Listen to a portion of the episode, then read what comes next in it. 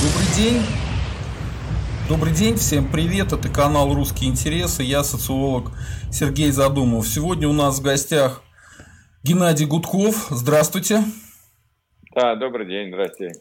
Нормальный звук у нас? Да, у нас сейчас все нормально, все хорошо, все показывает, слава тебе, Господи. А, народ, если есть какие-то претензии по звуку или по картинке говорите. Надеюсь, все нормально. А, давайте пообщаемся сегодня, обсудим экономическое положение путинской России и сравним с Европейским Союзом, потому что и там, и там случилась пандемия, на самом деле довольно большие проблемы очень большие проблемы. Ну, посмотрим, как их решают в Европейском Союзе и сравним с тем, что происходит э, в РФ. Вот э, с вашей точки зрения, с вашей точки зрения, экономический кризис из-за ковида э, и санкций, он закончился, как в этом нас уверяют э, власти и какие-то экономисты провластные, или нет? А, за рубежом еще э, нет, но заканчивается. С 1 мая открывается Европейский союз для туризма, для полетов. Там, правда, вводятся вот эти три критерия ковид-паспорта, либо ПЦР-тесты, либо антитела, справка об антителах. Вот. Но в целом открывается Европа. А, там некоторые страны сейчас до э, добивают, как говорится, ковид, в том числе карантинными мерами. Ну, речь там идет о Германии, в первую очередь, там о Испании, по-моему, еще там у них есть. Но в целом открывается Европа, э, Соединенные Штаты Америки тоже планируют, э, ну, уже начинают открываться. И ковид останется в третьих странах, где еще нет достаточного числа вакцин, вакцинирования. В целом можно сказать, что мир начинает преодолевать последствия кризиса. Э, американской экономики. Я вчера разговаривал там с моими товарищами, знакомыми, которые мигрировали в Америке. У них там большой... У них что-то что будет работать, что-то не будет. Тоже не без ущерба для экономики. В основном пострадали предприятия сервиса. Зато, допустим, сейчас вот с учетом того, что огромные пакеты помощи вброшены в экономику для народа, то там огромный сейчас спрос на жилье, на, недвижимости, там ее вообще нет на рынке. Вот мне вчера жаловались, так сказать, что там вообще ничего нет или по бешеным ценам. Не очень удачный момент для покупки недвижимости в Америке. Вот Европа тоже открывается, идет рост, начинается рост экономики, он начинается в Британии, он начинается в Германии, в меньшей степени там в Франции, Италии, но тем не менее идет восстановление, началось восстановление. Что касается России, я пока не вижу там никаких э, с точки зрения экономических перспектив, вот, потому что была избрана другая совершенно тактика, стратегия, вернее, э, которая предусматривала сохранение бюджетов, но не предусматривала сохранение э, покупательной способности населения, то есть людям деньги не давали, э, предприятиям деньги не давали, давали какие-то льготы, которые, ну, в общем-то, ну, они, может быть, отсрочили чей-то конец но сейчас вот опять э, буквально дали команду налоговым органам и, и э, э, системе правоохранительной дрючить, извините за непарламентское выражение, всех, собирать деньги. Сейчас налоговики как будто бы с цепи сорвались вместе с силовиками, будут вытряхивать все деньги, которые еще у населения осталось. Это ничего хорошего не приведет, потому что, естественно, малый и средний бизнес умирает в России, он не получил никакой поддержки – а он не получил поддержки, в первую очередь, покупательной способности населения, которое не может покупать услуги, не может покупать товары, не может... То есть у них денег нет. Люди сейчас сидят на мели. В отличие, допустим, от американцев, в отличие от европейцев, россияне сидят на полном ауте финансовом.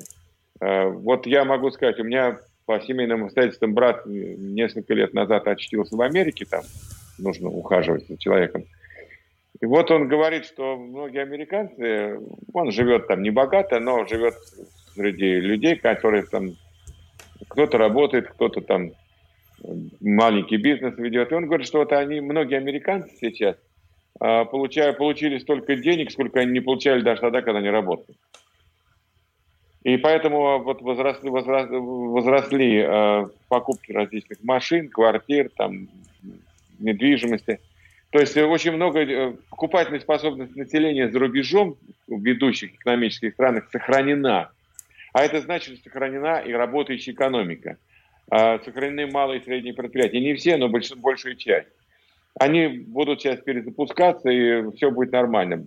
Что касается России, то перезапускаться нечем и не с чем. Средний чек падает, покупательная способность близка к нулю, там покупает самые дешевые товары, самые некачественные, экономит на одежде, экономит на еде, экономит там на детях, экономит на всем, потому что денег просто больше нет. И вот это мод, разный подход модели. Если за рубежом раздавали деньги людям, чтобы сохранить экономику, у нас раздавали деньги э, бюджетам, а людям не раздавали ничего. Это приведет к тому, что Россия будет в, самом, в одном из самых тяжелых положений после эпидемии ковида. Безработица, она уже сейчас серьезная, там под 5, под 5 миллионов официальной только безработица. Уже пишут о том, что всего 41% граждан, потерявших работу в эпидемии ковида, сумели вернуться, 41%, то есть меньше половины. 40%, ну, грубо 40%, а 60% не смогли вернуться некуда, возвращаться, потому что все схлопывается. Вот. Ну и, короче говоря, я думаю, что э, вот эта стратегия путинская, путинского правительства, она проигрышна, она порочна, она приведет к серьезным экономическим проблемам, к нарастанию социальных противоречий, к обеднению, к нищете народа, и это отразится очень плохо на России, которая, в общем погружается в болото бесправия и произвола по политическим э, направлениям. А вот, почему... собственно говоря, что я жду. А почему они так делают? Почему они э, не берут пример с Европы? Они же копируют из Европы там борьбу с автопроисшествиями, еще что-то. Почему они не копируют э, поддержку экономики? Ну, у нас вообще плохо понимает даже депутатский корпус вообще, что происходит с э, ресурсами страны я задался целью. Я никогда тоже этим не интересовался особо, но все-таки я работал в комитете безопасности, были другие профессиональные задачи и законодательные. А я взял и поинтересовался, а что такое золотовалютные ресурсы и вообще запасы страны? И оказалось, что по поводу этих запасов практически нет никаких законов. Есть какие-то инструкции, есть подзаконные акты. И получается, что все запасы, э, вот эти закрома Родины – управляются и принадлежат э, по факту, не де юра, а по факту, лично президенту Путину. То есть он лично управляет капиталом э, резервным в там, почти 600 миллиардов долларов, лично и один.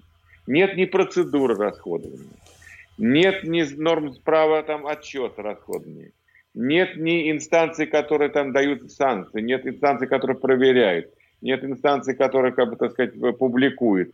То есть это вообще закрытые темы, которые управляет лично президент. Ну да, конечно, там какие-то есть инструкции в Центральном банке, какие-то есть инструкции в Минфине. Но если завтра президент скажет взять золотой запас и купить акции МММ, условного МММ, какого-то там мирового МММ, купит и все. И никаких... Э, то есть президент лично принимает решение, э, куда деньги девать и как их тратить. Наверное, он советует, наверное, там ему объясняет, но в целом, если мы берем закон то только президент России может распоряжаться этими ресурсами. Только президент. И все. И поэтому э, Владимир Путин решил так, что я буду держать золотой сундук с золотом, если он еще есть, я буду держать до последнего. Наш народ привык жить плохо, и нехрена привыкать жить хорошо.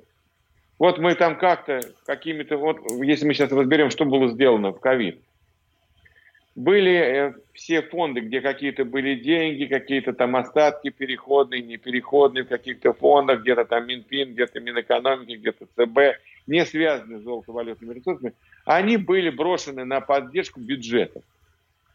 Частично региональных, частично федеральных программ.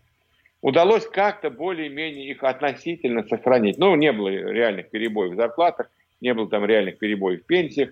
Мы это видим с вами. То есть как-то удалось сохранить этот, этот пласт э, работы государства. Ну, а людям Путин решил не давать ничего, справиться. Э, ну, э, проколет лишнюю дырочку в поясах, затянут пояса, потерпит, помучится. Ни хрена страшно с вами не произойдет. Вот это была его позиция, потому что он считает, что этот сундук с золотом должен оставаться лично у него для того, чтобы продлить свое политическое долголетие, или там своего режима, или своего правительства, или там то есть вот когда совсем уж будет плохо, когда вот совсем вот мы поймем, что вот край, мы возьмем оттуда горскую золото, мы бросим туда, чтобы как бы, так сказать, там усмирить народ. Здесь будет плохо, мы возьмем другую горскую золото, бросим туда, чтобы там как-то чего-то... Потеряли люди работу, да, как мне экономисты объяснили. Я говорю, как они будут народ кормить? Как, ну, тут все же, это капец. А мне говорят, слушай, ты успокойся. У них есть золотовалютный ресурс, у них есть доходы по нефти. Они будут давать подачки. Какие подачки? Ну вот там будут давать по 10, по 12, по 15 тысяч на семью.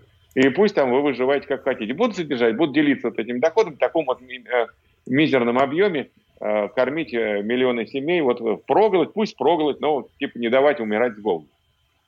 Я думаю, что вот так они примерно и мыслят, так они примерно и действуют.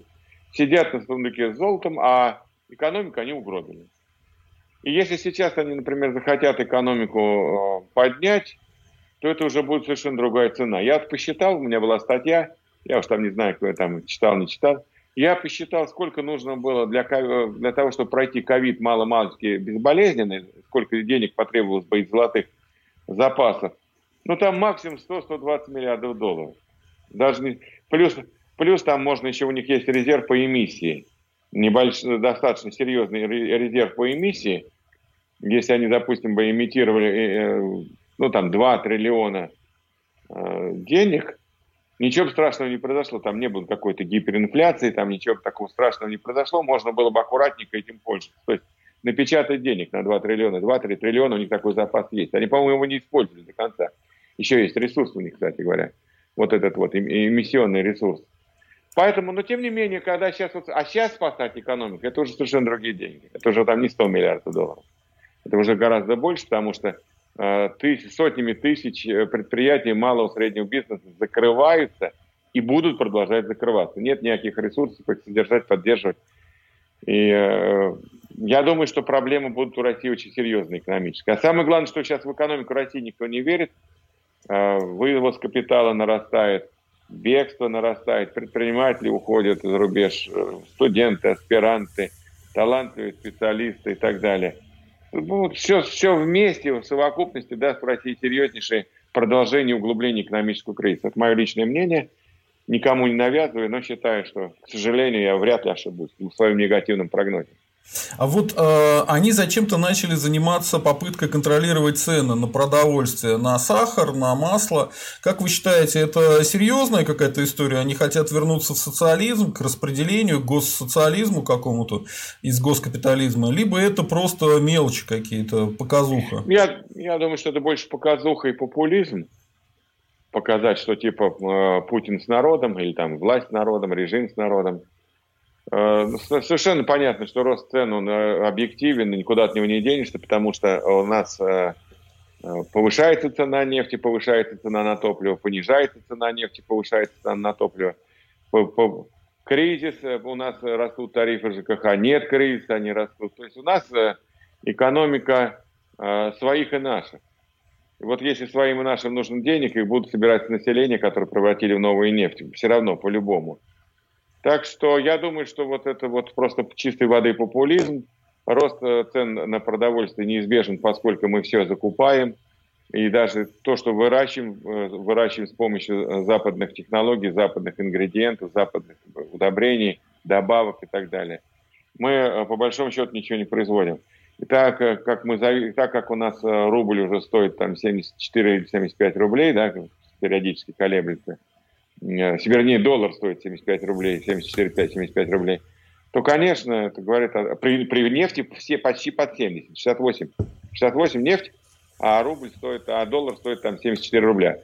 Вот. Но это говорит о том, что идет девальвация фактическая э, рубля, ослабление экономики.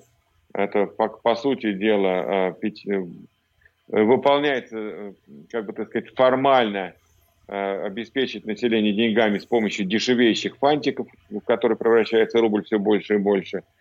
Вот. Но ничего, ничего хорошего, по большому счету. И идет, конечно, деградация российской экономики. В нее еще денег сейчас уже никто не вкладывает. Денег никто не вкладывает. И, и население бежит, и менеджеры бегут, и бизнесмены бегут, которые являются, в общем-то... Бизнесмен тоже штучный товар. Если человек способен к бизнесу, это особые способности, такие же способности, как у музыканта, у художника, у скульптора. Если он способен развивать экономику, он способен. А, если какой-нибудь дятел перелетный, так он ничего не способен, кроме того, что воровать. А вот эти, те, кто способен, они как раз и э, убегают, уходят. Угу. Вот, поэтому ситуация она вот такая, не очень хорошая, мягко выражаясь. А, вот смотрите, все говорят, что а, проблема частной собственности в Российской Федерации в том, что она весьма условная. То есть, пока ты у власти, пока ты вместе с властью, у тебя есть частная собственность. Как только ты стал оппозиционером или что-то вякнул не то, либо просто ты а, вне власти находишься, и ты удобный человек для того, чтобы тебя ограбить, тебя немедленно ограбят. Поэтому вот э, что сделать так, чтобы вернуть вернуть институт нормальной частной собственности в Российской Федерации? Это реституция какая-то, я не знаю. Что для этого нужно сделать? Ну, во-первых, не сыпьте мне соль на раны, я все это прошел. 20 э, лет мы создавали компанию, в которой работает 5 тысяч человек с нуля. Без государства, без участия, без какого-то бюджета. Вот мы на, ну, на рынке создали компанию в 5 тысяч человек, которая работала и создавалась 20 лет. Как только э, решили мне отомстить, ее уничтожили за 3 месяца хотя там работало, наверное, несколько сотен с полтысячи офицеров, которые там нашли как бы свое призвание и продолжение своей жизни. Но, тем не менее, взяли и уничтожили. Все отняли. Э, но не в этом дело. Дело в том, что вернуть нормальный бизнес-среду невозможно. Вот не надо здесь тешить себя иллюзиями.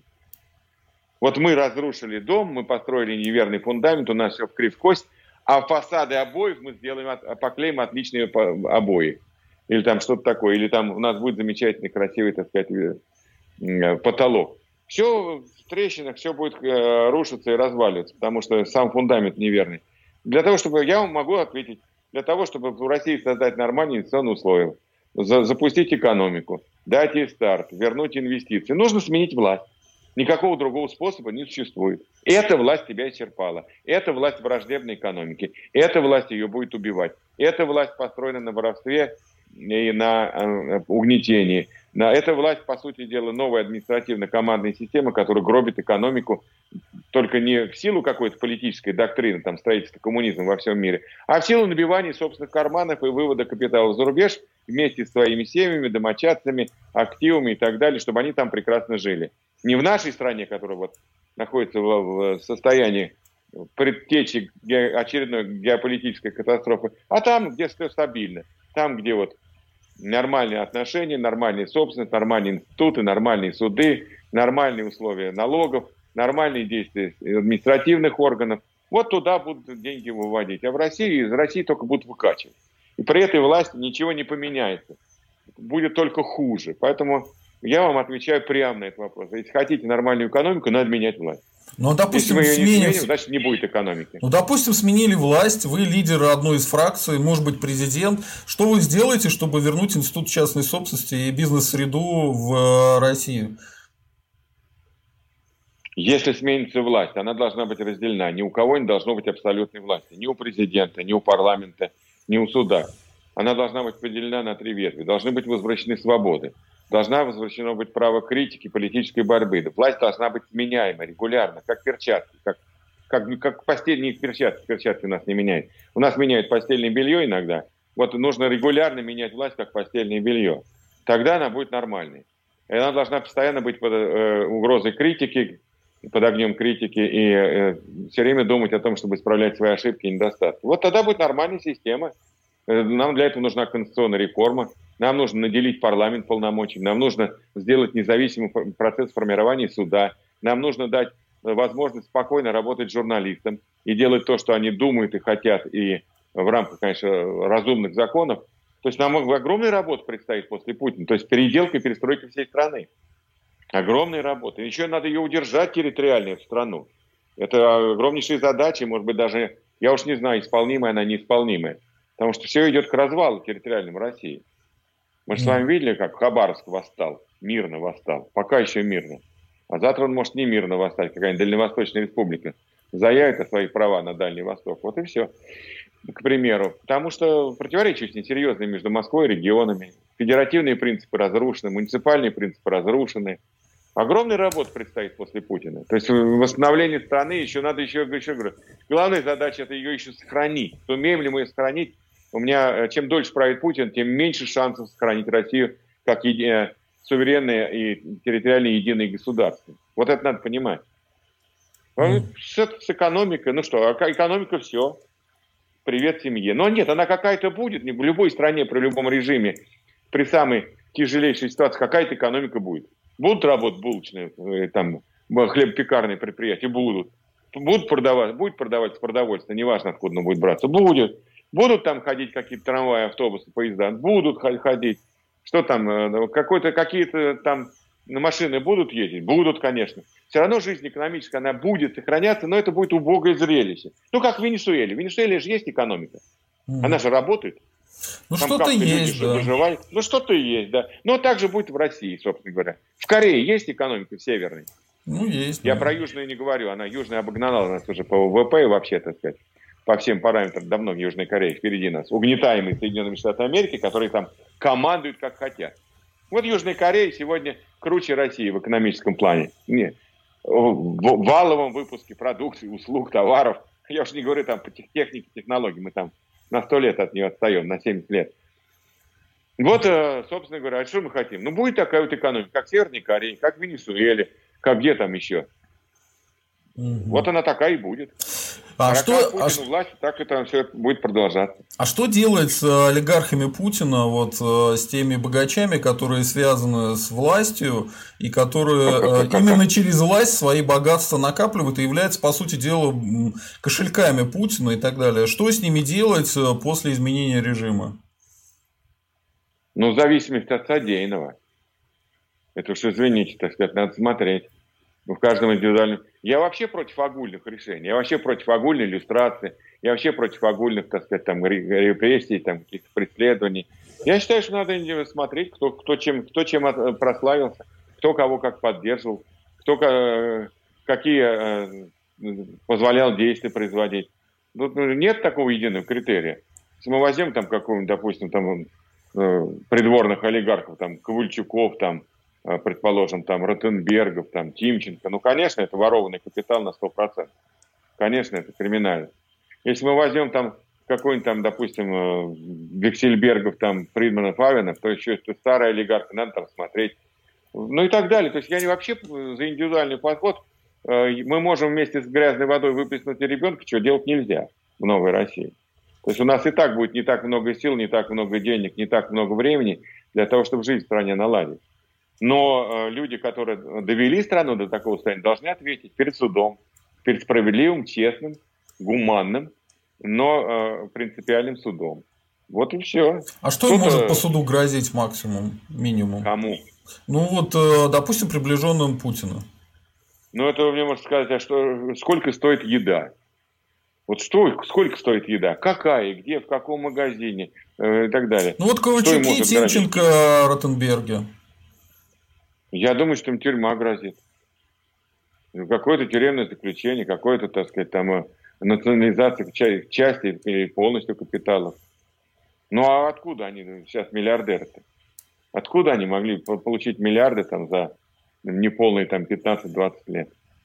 Конечно, это, почему там все госбюджетные заказы идут там через э, э, Ротенберг, например. Король госзаказа Ротенберг у нас. Там, ну, ну, не важно. Сейчас не важно. Откуда у них эти все дворцы? Откуда у них эти все гигантские миллиардные капиталы? Откуда у них там э, яхты за 170, там, 180 миллионов долларов, которые там дарят там женам и любовницам? Ну о чем мы говорим? Откуда там дворцы за полтора миллиарда долларов? Надо смотреть индивидуально по каждому вопросу. Кто-то больше виноват, кто-то меньше виноват. Конечно, должны быть амнистии разумные, конечно, должны быть прощения, конечно, должны быть разумные компромиссы стране. Если мы будем воевать со всеми, власть никогда не построит нормальной страны. Воевать со всеми нельзя. Это порочно.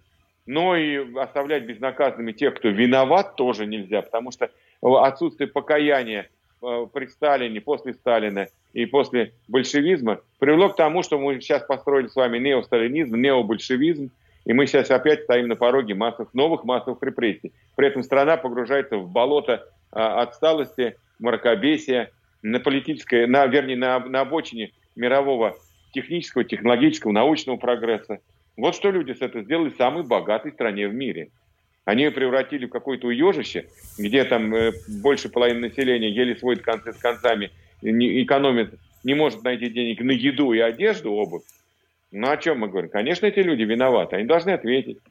Угу. Они обязаны ответить. Я думаю, что многие из них Многие из них, большинство из них доживет до своих судов.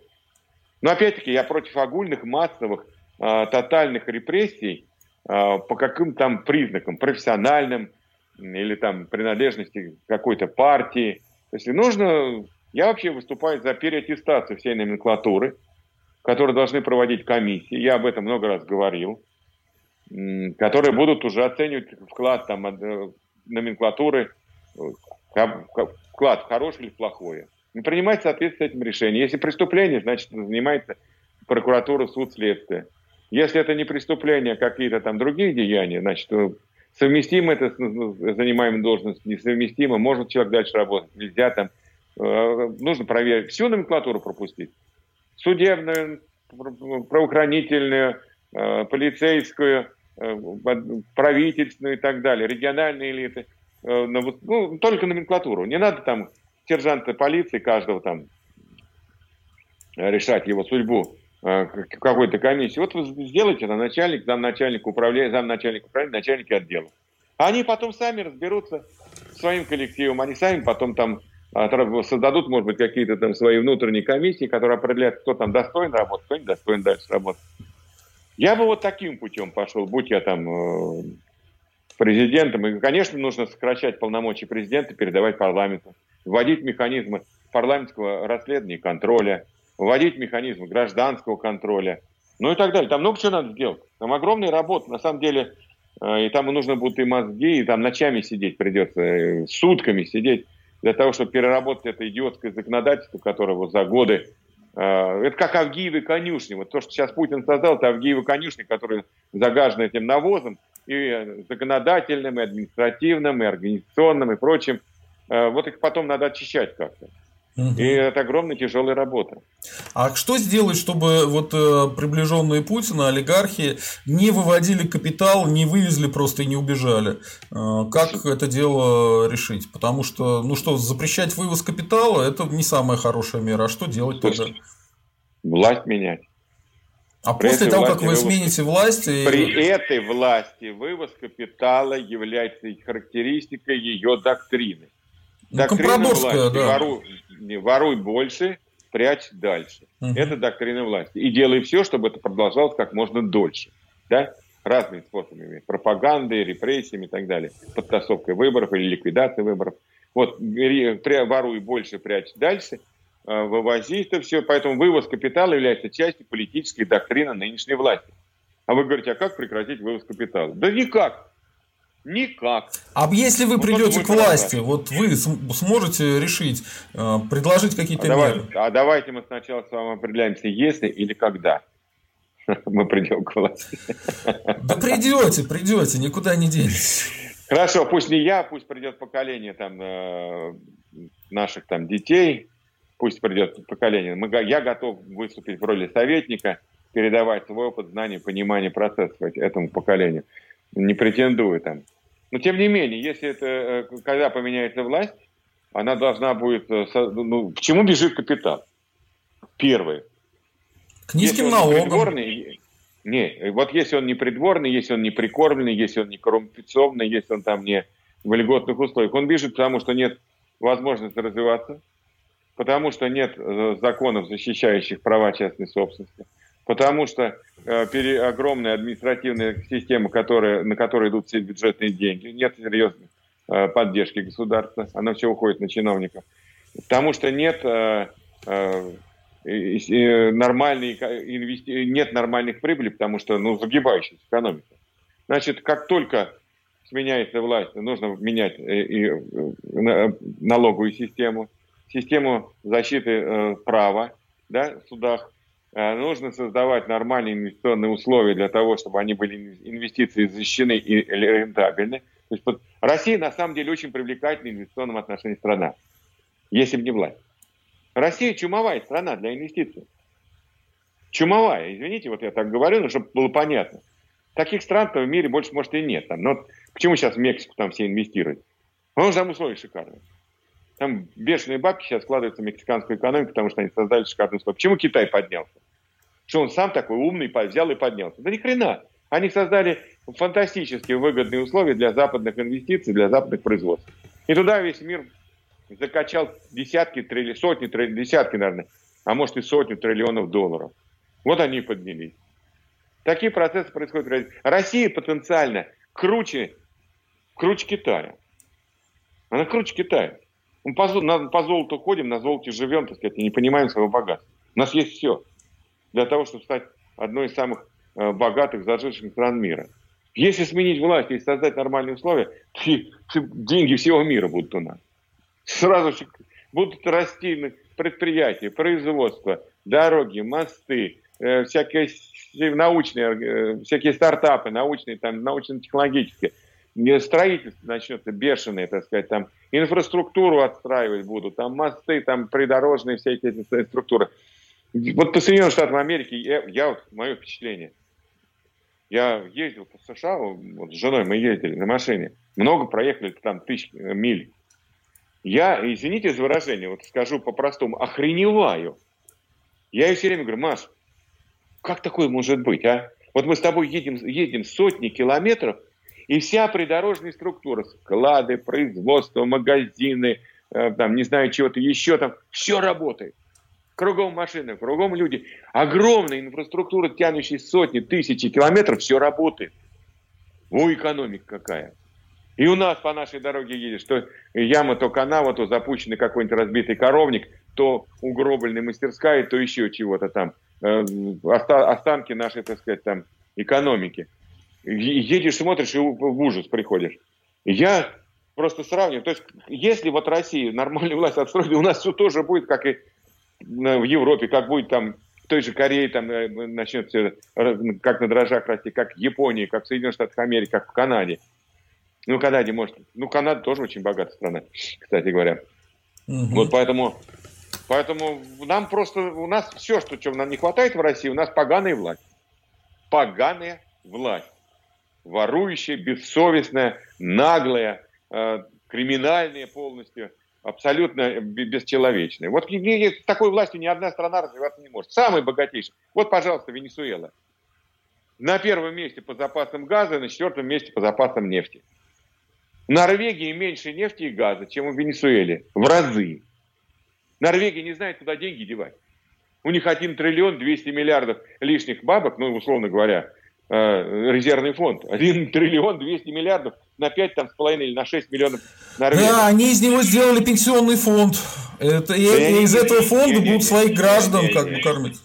Еще они из него не сделали инвести... они из него сделали инвестиционный фонд. И они закачивают эти, они эти деньги, допустим, вот представьте, инвестиции фонда, резервного фонда Норвегии, предположим, дают 3,5% годовых доходов. Угу.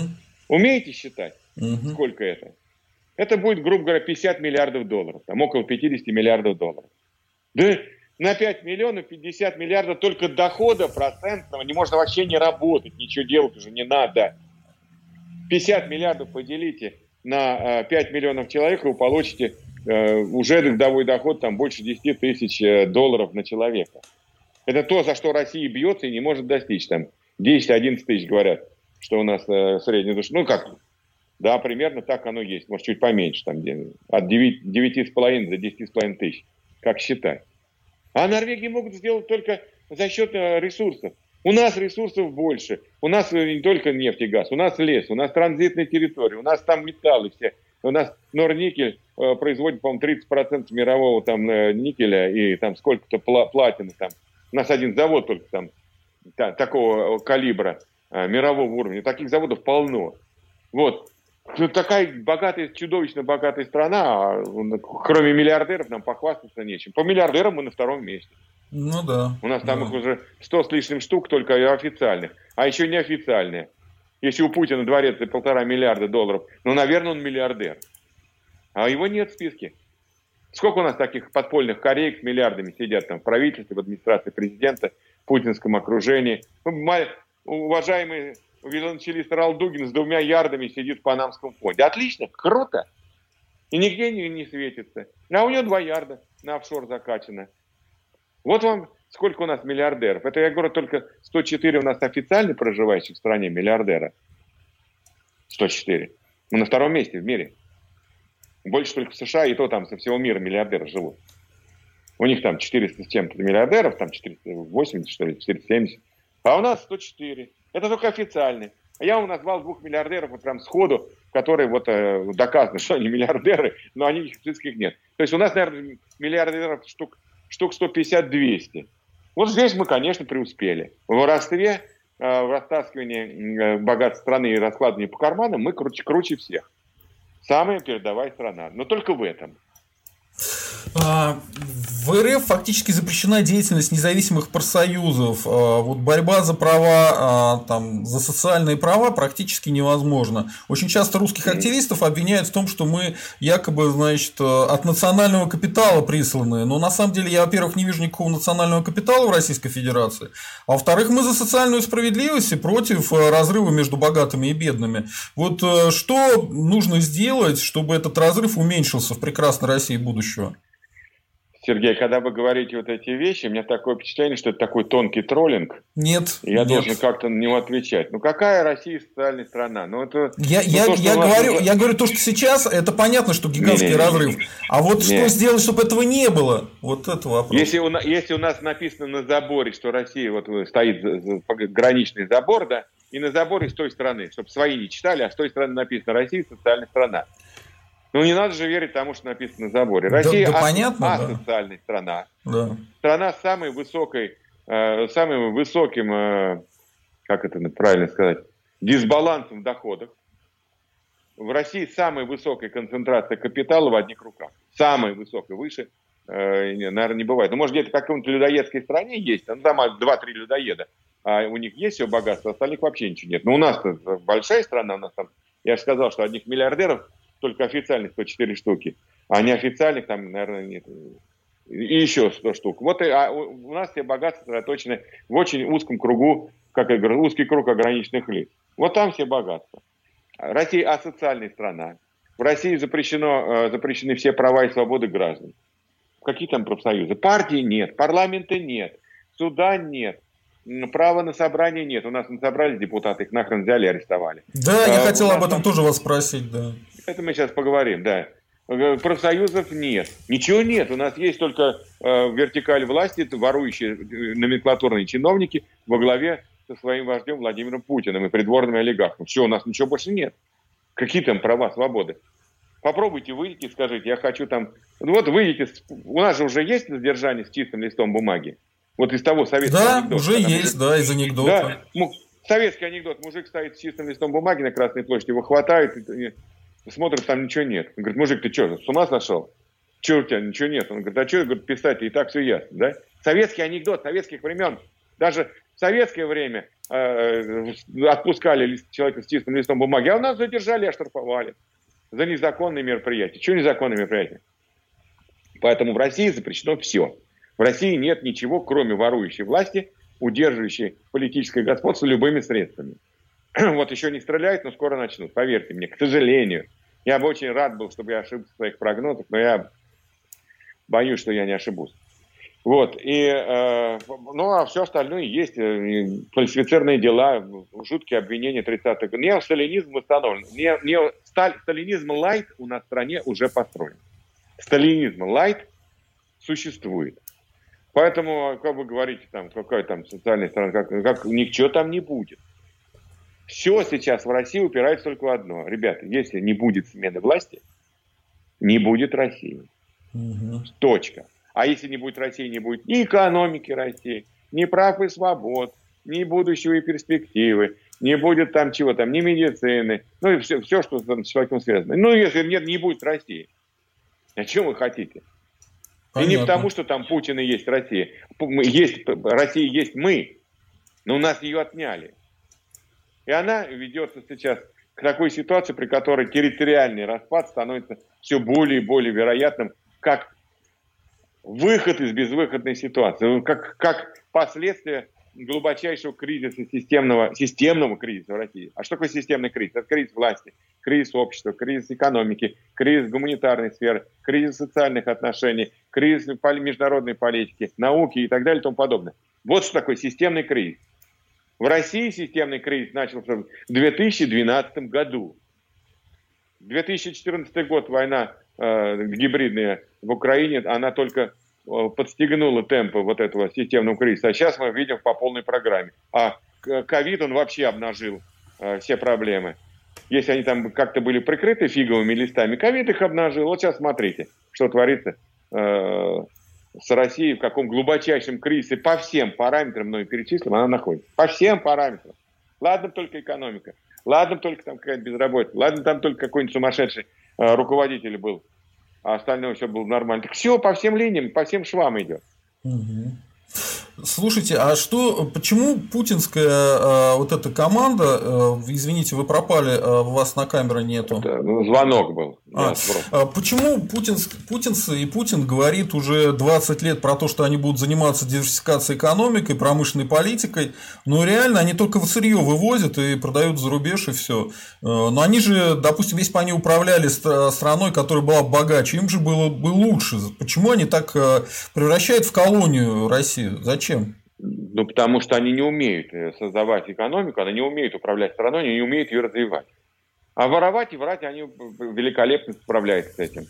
Если вы пришли к власти, зарабатываете миллиард в день, вы будете воровать и врать и э, удерживать эту власть любым способом? Или нет? Я не понял. Я не буду лично.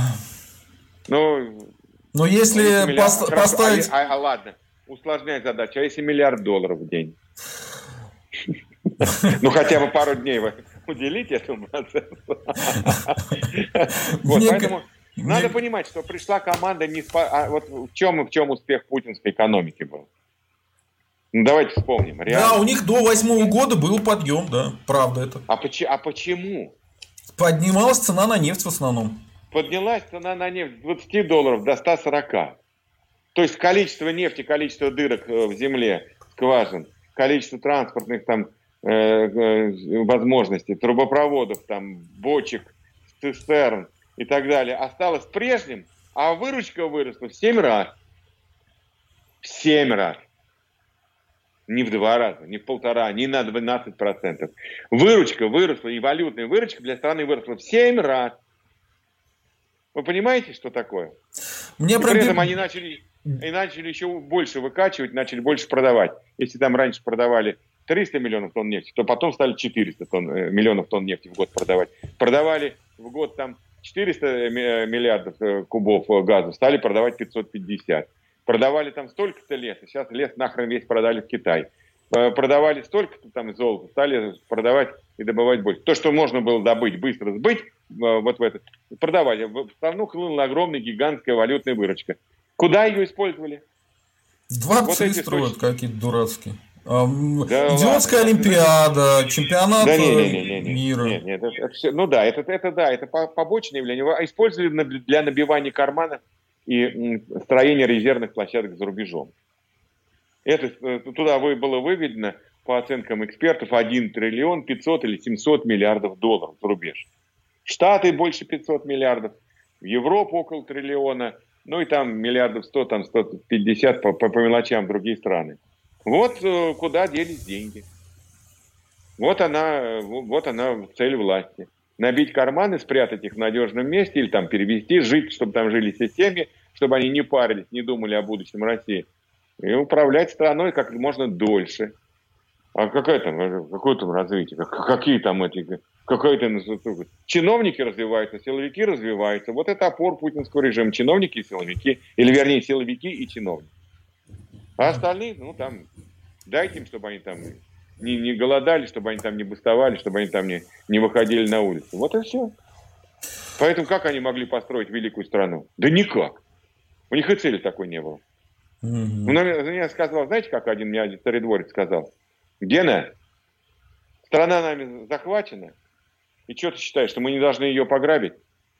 Ну, прям откровенно. Вот, я не буду называть фамилии, я никогда не сдаю людей, которые мне доверяют какие-то свои секреты или как бы откровения. Но он мне прямо сказал, страна захвачена, что бы не пограбить-то? Ну, что ты хочешь от нас? Я говорю, да не, ну, спасибо за откровенность. Я думал, что вы еще что-то думаете, что, там, что после вас останется, каким вы войдете в историю.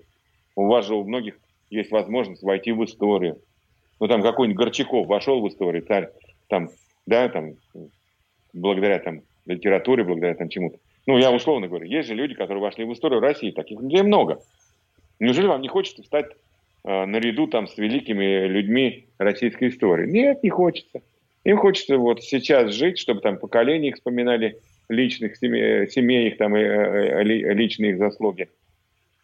Они уже сейчас войдут в историю э, самыми негативными характеристиками. Вот Путин, уйди в восьмом году, был бы любимый президент э, да, российского согласен. народа, был бы любимый президент российского народа на, на, пике, на гребне, когда экономику поднял, страну сохранил. Ну вообще там круче не бывает, только царь-освободитель, да?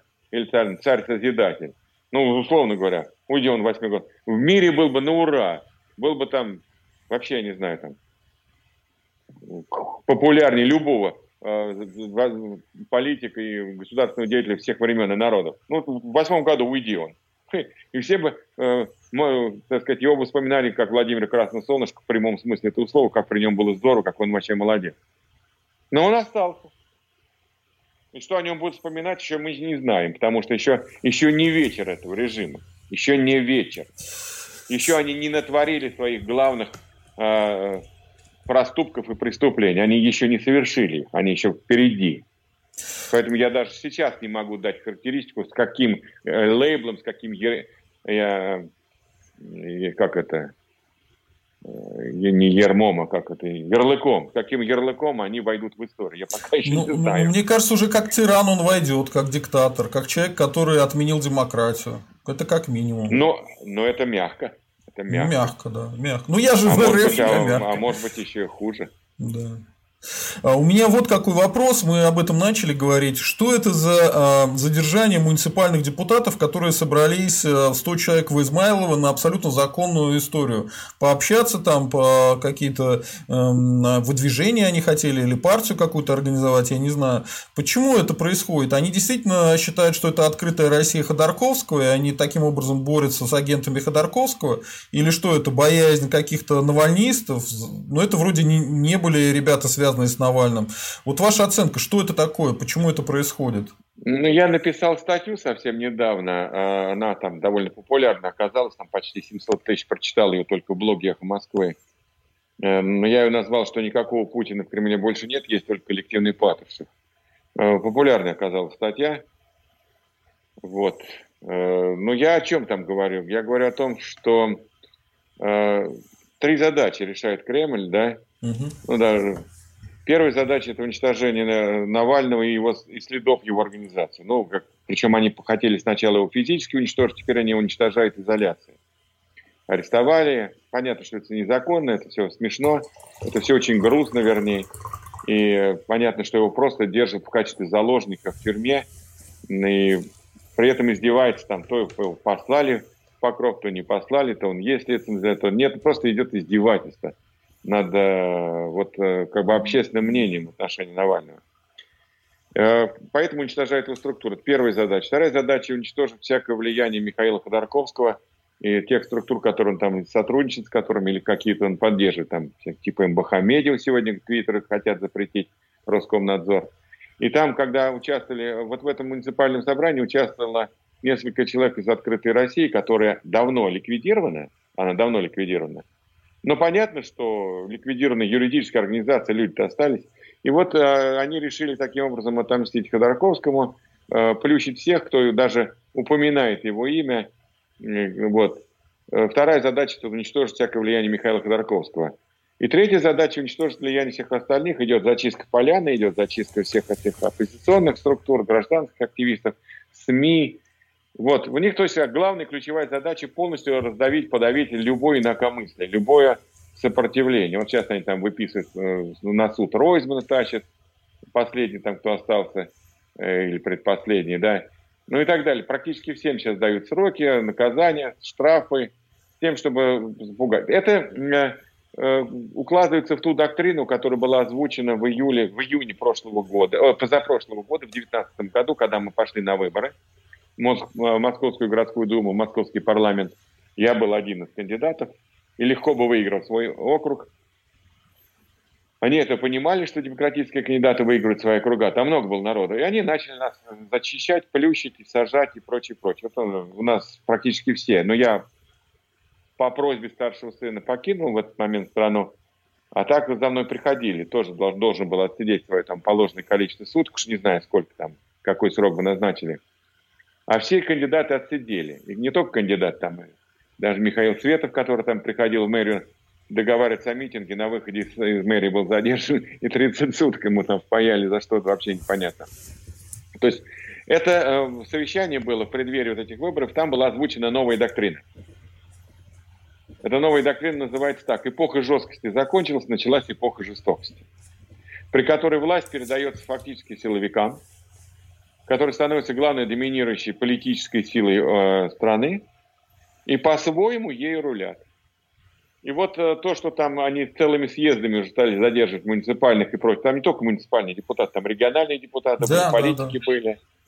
Вот там Дмитрий Гудков не успел, он должен был второй половине дня там выступать на двух секциях с э, докладами. Там э, Цукасов не успел, еще кто-то там, там много, несколько человек, там человек 5-6 должны были после 12 там участвовать э, в работе этого форума, выступать.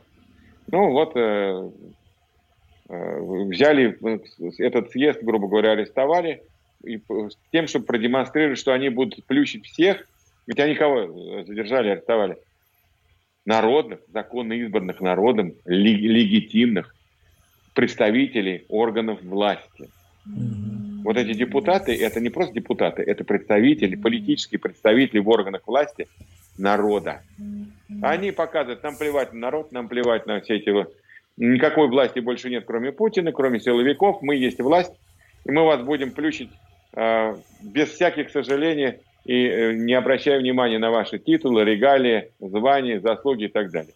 Это сигнал вот этой вот эпохи жестокости, что все будет вытаптываться, все будет уничтожаться, что власть пойдет по беспределу, э, сохраняя свое право на э, узурпацию политических всех полномочий. Вот, собственно говоря, что это было. Это был сигнал Вот смотрите, э, странный рейтинг опубликовали, э, рейтинг влиятельности губернаторов и глав э, субъектов федерации. Там оказался наверху Демин из, Тульского, из Тульской области, он бывший охранник Путина, и Кадыров. И на нижних, на нижних строчках те, кто из Ульяновска, ну, те, кто дольше всего управляет, да, кроме вот этих означенных господ. Эм, это все к чему? Э, это все к тому, что все-таки Путин готовит трансфер власти, или он будет, вот как некоторые у нас в комментариях пишут, что править э, до 2036 года, почему-то именно 2036 года, непонятно. Вот как Потому вы считаете? сроки продлены. 24 плюс 6 и 30, 30 плюс 6. Вот 36 mm, получается. Угу. Я считаю, что все рейтинги власти, они все дутые. При любой нормальной ситуации, при маломальски нормальной конкуренции, состязательности от рейтинга власти вообще ничего не останется. Рейтинг Кадырова держится исключительно на страхе. Потому что в Европе на втором месте после сирийских беженцев за обращением крова и политического убежища, знаете, какой народ? Ну, я думаю, чеченцы уже, да? Угадали. На втором месте по количеству обращений и количеству иммигрантов, которые выезжают из страны и просят политического убежища, и спасаются, это чеченцы. В Европе их очень много сейчас. И вот надо понимать, что все эти рейтинги дут. И один держится на страхе, а второй на убеждении, что какой-то охранник Путина, там даже в должности губернатора, может стать его преемником. Я лично не верю в операцию преемника. Не верю. Я не верю по одной простой причине, что, э, во-первых, э, Путина заменить неким. Вот в их системе э, монополии на власть заменить Путина неким. Другое дело, что они его могут держать как э, такую вот дряхлеющую декорацию, которая будет все меньше и меньше управлять страной, но там телевизора будет махать россиянам «я на месте». А от его имени будет кто-то там вершить э, власть, как сейчас это делают силовики с Россией. Почему я написал, что есть коллективный патовщик? Ну, абсолютные полномочия, гиперполномочия переданы сейчас силовикам. Согласие, я думаю, что Путина. Вот дальше оно и будет. Он может там сидеть э, в кресле, так сказать, или даже в инвалидной коляске и э, обозначать, так сказать, э, преемственность и стабильность власти, а от его имени там кто-то будет действовать. Потому что любой преемник должен будет что-то предлагать, какие-то перемены, какой-то диалог, какие-то реформы, а они на это не способны. Ну, они не способны, они вообще не знают, что делать со страной. Не знают, что делать с экономикой. Они не знают, что делать там с э, инвестиционным климатом. Они ничего не знают. Чего они могут-то? Они привыкли воровать, они привыкли угнетать, они привыкли врать, они привыкли включать зомбоящик, они привыкли запугивать. Вот они привыкли там э, прятать капиталы за рубежом, вывозить туда всю свою, так сказать, челядь э, родных и близких. Вот это они могут. Это у них неплохо получается. Со всем остальным беда. Мы же видим, что не, нет ни одной отрасли экономики России, которая была бы на каком-то маломальски адекватном уровне. Ну, нет такой ни одной отрасли. Ни, одной, ни одного какого-то там... Науки нет, космоса нет, там э, транспорта нет, э, медицины нет, там, и так далее. Там. Оборонка, что ли, надо думать, что сильная. Вон показала война в Армении. Э, что и техника у нас что не, не фонтан. И все эти беспилотники у нас там уже давно отстали. Гипермахи там непонятно куда они полетят, эти гипермахи. Ну, одна, может, ракета и есть, две там. Угу. Нет у нас такой серьезной уж э, такой оборонной промышленности, которая там... Ну, остатки на советском еще опыте, когда там бросались туда лучшие умы, лучшие финансы, лучшие, так сказать, там условия. Что-то Советского Союза осталось, потому что средний возраст конструкторских кадров в оборонке, по-моему, если мне память не изменяет, 67 лет. Да, да, это, правда. Ну вот, вы хотите. Ну, доедаем, доедаем старые, так сказать, коржи. Доедаем старые коржи, а новых нету. Смотрите, идут новости, я их прям скопом э, скажу, они меня Давайте. несколько вводят э, в такой ступор. Смотрите, принят закон о нечаянной коррупции в Думе, то есть, если О. там есть какие-то форс-мажорные обстоятельства, то, получается, коррупцией можно заниматься. Я не пойму. Они имеют в виду, что тендеры... Да, да, Делаем да. паузу. Я, э, как э, депутат с многолетним стажем, как человек, имеющий большой юридический и жизненный опыт, я много думал, какие могут быть э, обстоятельства, не, не, не, обстоятельства, при которых там берется взятка, не вынуждена, за которые вы ответственны. Я не смог придумать. Я прочитал, я прочитал пояснительную записку, я прочитал текст закона. Я, то есть в пояснительной записке должно быть на пальцах объяснено, что там в законе есть. Ну, допустим, мы там принимаем какую-то поправку и говорим, что эта поправка направлена на пресечение практики, когда там вот по такой-то статье привлекают по такому-то основанию, на самом деле э, это совершенно другой состав, другое основание. Поэтому мы вносим поправку, чтобы разделить. Там нет этого объяснения. Что, взятка в процессе стихийного бедствия, при наводнении взятку брать можно, при без наводнения нельзя. В чрезвычайной ситуации антитеррористической какой-нибудь там операции можно, золото присваивать в обыскиваем доме, а без контртеррористической операции грабить нельзя люди. Но я, я не придумал. Я единственное, я что придумал, думал. вот э, что мне в голову пришло, что может быть какие-то тендеры они не будут проводить, то есть вот эта соревновательная история, когда ты... Э, это что, это чрезвычайная Ну, типа чрезвычайная ситуация, поэтому отдаешь вот, подряд первому попавшемуся человеку. Ну вот, э, типа это нечаянная коррупция случилась. Нет, нет. Больше, нет, больше нет, ничего нет. в голову не приходит. Никакого, никакого объяснения этому явлению нет, кроме того, что они создают псевдоправовые основания для освобождения чиновника от коррупции. Угу. Все. Никаких. Там же ведь комиссия будет решать. Обстоятельства позволяли ему взять взятку или не позволяли. Комиссия будет решать. Все будет зависеть от степени, э, э, как человек делится. Если он правильно делится, конечно, скажет, да, нет, он там взял 10 миллионов долларов, он не мог не взять. Иначе бы у него там жизни его угрожали, семье его угрожали. Конечно, молодец, Вася. Сколько ты нам принес? Два миллиона. Нет, два маловато. Ты еще миллион донеси, и мы тебя оправдаем. Вот, поэтому э, совершенно понятно, что это просто создан механизм отмазки от коррупционных деяний. Потому что, ну, это доктрина, да, главная доктрина политической власти. Вот, допустим, у Сталина был там э, припадки сумасшествия, он там решил военным путем, я решал или думал, что военным путем завоюет весь мир, построит там вот этот казарменный социализм, вот этот вот э, фашизм казарменный, социалистический фашизм. Вот. А у этих-то доктрина какая? Воровство, коррупция. Коррупция является главным целью, смыслом существования всей власти. Коррупция, коррупционное обогащение. Ну, надо как-то еще и соломки подстелить для своих и наших. Если человек правильно делится, правильно берет взятки, правильно ведет себя, не выпендривается, никого не критикует, там, не выполняет все указания, приносит все вовремя. Какие к нему могут быть претензии? Ну какие? В рамках этой системы он действует по абсолютно правильным правилам. Э, все, и не могут быть у системы к нему претензии. Понятно. Вот, собственно говоря, я думаю, для этого закон принят. Какой еще, какая еще новость? Э, ну, еще несколько новостей. Медведев почему-то про четырехдневную рабочую неделю стал говорить. Э, наезды на социальные сети с Твиттером, да. Э, и я не пойму, почему Путин не может сдать белорусского диктатора. Почему он так держится-то за него? Он поставил бы своего мальчика, он все время перед ним сливается. Вот Нет, ну давай, давайте по, по мере поступления. Значит, да, по Медведеву говорить не будем. Он то стрелки у нас переводит, то недели. Да, там, да, все, заб, забыли. Про этого человека забыли. забыли. Он уже больше ни на что не влияет. Значит, э, социальные сети. Социальные сети. Что осталось свободного в России? Социальные сети. Социальные сети. Что должна делать власть? Максимально э, уничтожать эти степени свободы. Вот все. Вот это, это ответ на эти вопросы. Все, что можно будет сделать плохого с соцсетями, они будут делать.